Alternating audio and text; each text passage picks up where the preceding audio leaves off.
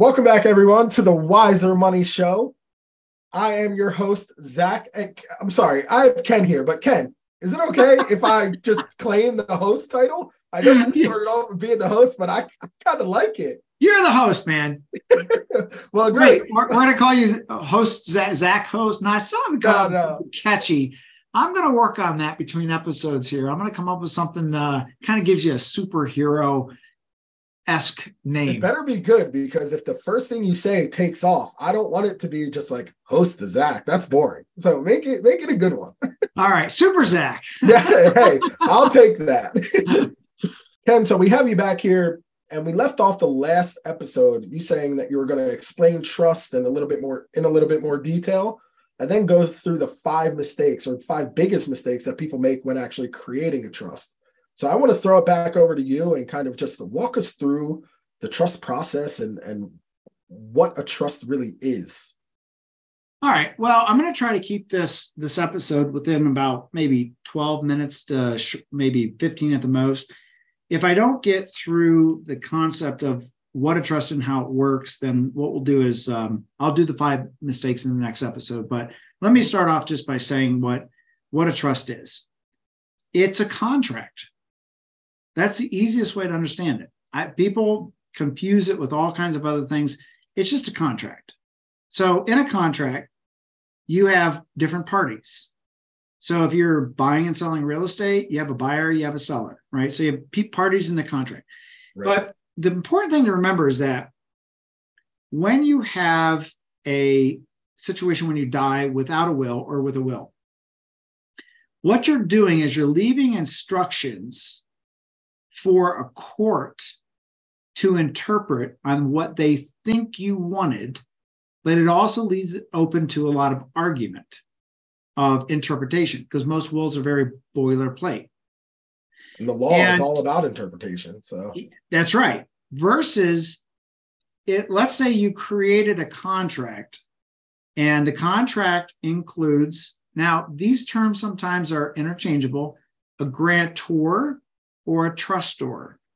Okay. We're going to, for the sake of today, just make life easy, say they're the same. We're, I'm going to use the terminology grantor. What is a grantor? Well, it's somebody that's contributing something, right? So technically, uh, Zach, you could actually create a trust for me, and you could be the trustee, and I could be the grantor. And there could be a third party as the beneficiary. Got it. So it doesn't. There's a lot of moving be, parts in that one, though. Well, so there's there's basically there's three basic parts. There's the person who is granting an asset to the trust. There is a person who will control and manage the trust. And then there is a beneficiary of the trust. Now, here's what's interesting you create a contract. You can create a contract that says you're all three parties while you're alive. Yeah. So you're the, the grantor, so you could add your house, you could add your bank account, you could add a stock account, and you're the grantor. You're adding that to the name of this trust. And again, it's a contract. It's basically just a bunch of words on a piece of paper. But here's the key factor you can get explicit with your or detailed with your instructions, and a court's not interpreting the instructions like a will. Right. Right. The instructions are very clear within the contract, and legal rights are given to the trustee. But now, listen, while you're alive, see, a lot of times people go, Well, I don't want to put money into a trust because I'm giving it away. Well, that's an irrevocable trust. Mm-hmm. That's past the context of today's discussion. We're going to just talk about something called a grantor trust, and that's a simple trust while you're alive. You might have heard the terminology revocable living trust. Yep. And if you define that, it's revocable. You do whatever you want to do with it, you can cancel it. Living, you do it while you're alive. So when you create the trust, what you're doing is you're saying, I can add assets, but I can also do what? Take them back out. Exactly. Now, you can spend the money. You don't lose the control. Right. Now you might ask, well, in what context would I ever want to do that? Sometimes when you take a mortgage and your house is in a trust, the mortgage company won't lend to you. So you can take it out of the trust, put it back in your name. You get the mortgage, and then you do something called a quit claim deed, and you put the asset of the house back in the trust. That's different than a warranty deed, but it allows you then to use the protection of the trust, but it allows the mortgage company to give you the mortgage because the mortgage is going to be in your name. Right. Okay. Um, you can, what, what, how else would you might use this? Well, you might live in a state that has like a homestead exemption. And, but they won't give the homestead exemption to a trust. So you could take it out, put it in your name, get the homestead exemption. And we use what's called a land trust to get it back in the trust. So you can still get your homestead exemption and you get it back in the trust for the protection. But let's get back to the context of what it is. So you got three parties grantor, trustee, and beneficiary. So while you're alive, you could be all three. So you might most, say, well, then people are right. You, are all you're all three people. So the trustee controls investment decisions, dis- distributions, tax matters. The grantor is just the person putting the money in. So, like, you could be, you could create a trust for me. Okay. So you would be, you would be the creator of the trust, and I'm the grantor. I'm putting the assets in, but we could name your son as the beneficiary. We could name your wife as the trustee. So there are different parties, but in today's context, it's really in a revocable living trust. Typically, you're the grantor, you're putting your assets in there. You're the trustee. You're going to control all decisions, investment mm-hmm. decisions, tax matters, etc. And then there's the beneficiary. Well, right now you're the beneficiary. You so benefit from it. yeah, and you can benefit it from it two different ways, right? If it's revocable, if you think through it, couldn't you just take the assets out and put it back in your own name if you wanted to? Yeah. That's one way. Or the other way is let's say you put a stock account in the name of your trust or a bank account in the name of your trust. Well, while you're alive, you're the beneficiary and you're the trustee. And the, tr- and the trust says it can benefit you in any way that the trustee determines. So let's say you want to go buy a car. You could have the trust pay for the car. Or you could take the money out back to Zach's name and buy the car. Right. So while you're alive, you have all this flexibility. So some people might say, well, why not just keep it in my name?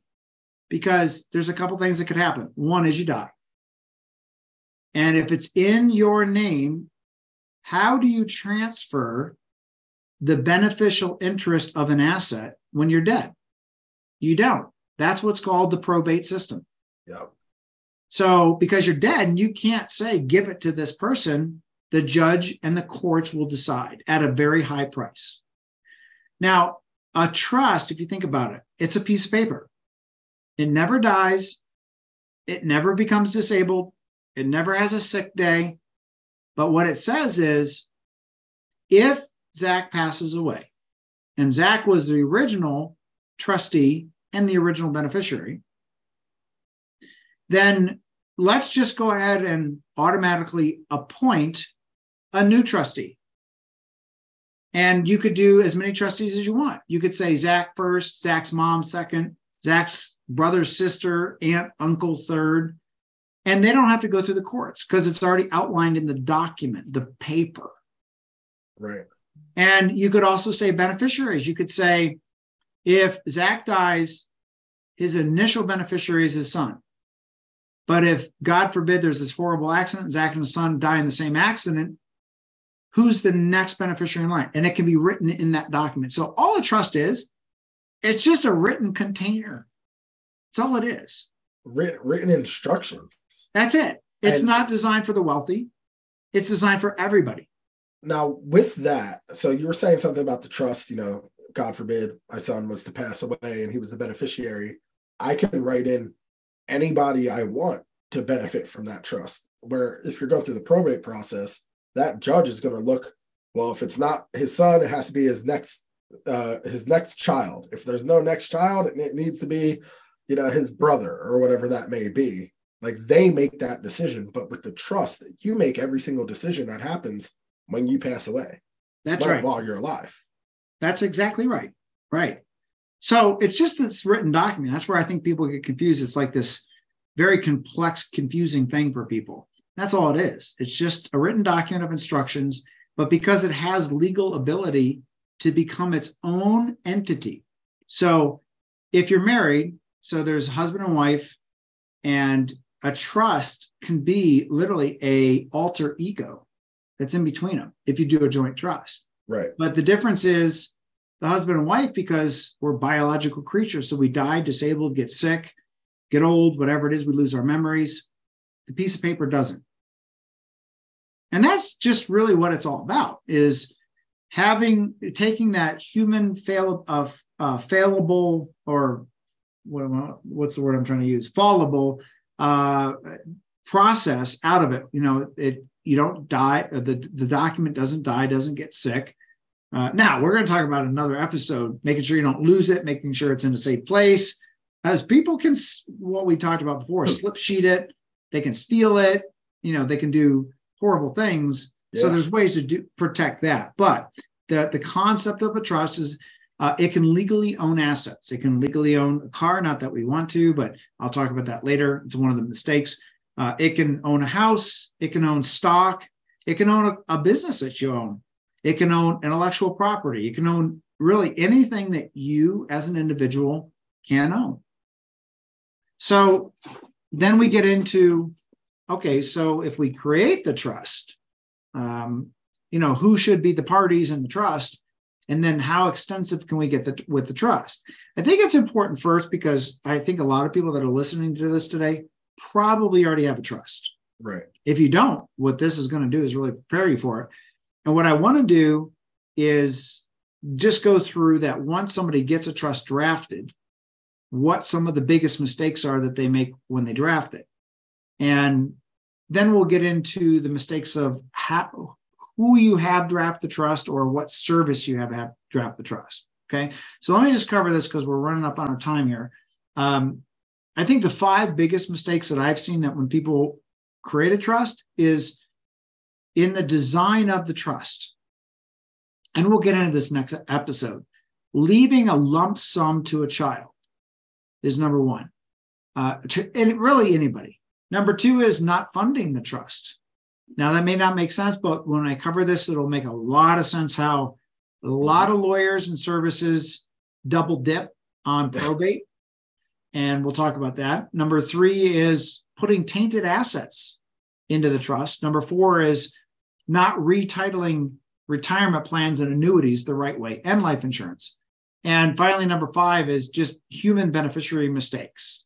So hopefully, just in this very basic explanation of a trust, it makes sense what it does or how it operates. And we'll be able to go through the the mistakes for everybody to watch out for or be on the lookout for if they either A have a trust already created or B don't have a trust created, but now want to entertain that after hearing a little bit about the differences between a will versus a trust. Okay. Awesome. Well, we will see you next episode. Thank you. Thank you for tuning in. This was the Wiser Money Show with Zach and Ken, and we'll see you soon. All right. Take care.